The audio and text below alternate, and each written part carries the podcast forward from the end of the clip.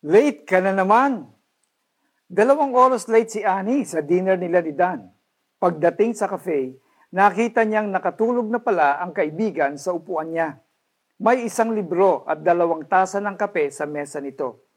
Hiyang-hiya si Annie habang ginigising ang kaibigan. Hindi siya tumitigil sa pagsusorry habang naglalakad sila papuntang restaurant. Sorry talaga, naiiyak na sabi niya. Hindi ko naman ini-expect na masisira yung tren. Kahit pupungas-pungas, nakuha pa rin ngumiti ni Dan. Okay lang, natatawang sagot niya. At least, natapos ko yung book ko. Na-experience mo na ba ang naranasan ni Dan? Paano ka mag-respond sa mga taong late dumating sa usapan ninyo? Nagagalit ka ba? O do you patiently wait sa pagdating nila? Natural lang naman na mainis kapag hindi dumadating on time ang kausap natin. Pero how we react sa inis na ito shows our character. Gawin nating example si Jesus kung paano naging patient sa ibang tao. Sobrang haba ng pasensya niya sa kanyang disciples kahit marami na silang kapalpakan. Never niya sinungitan ng mga lumapit sa kanya para magpagaling.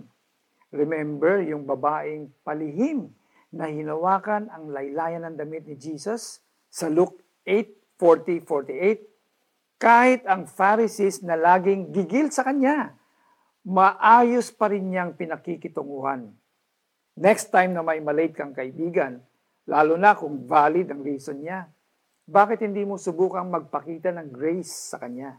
Instead na magalit, piliin mong unawain siya. The way na inunawa ni Jesus ang mga tao sa paligid niya noon. The way na patuloy niya tayong inuunawa ngayon. Tayo po'y manalangin. Dear Jesus, salamat po for being the perfect example of patience.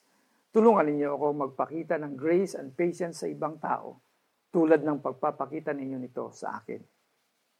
Para po sa ating application, next time na may inimit na kaibigan, magdala ng libro habang naghihintay.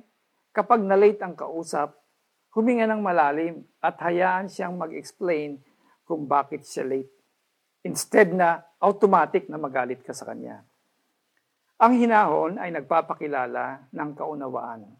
Ngunit ang madaling pagkagalit ay tanda ng kamangmangan. Kawikaan, chapter 14, verse 29. Ako po si Alex Tinsay na nagsasabing, habaan natin ang ating pasensya para na rin sa ating sariling kapakanan.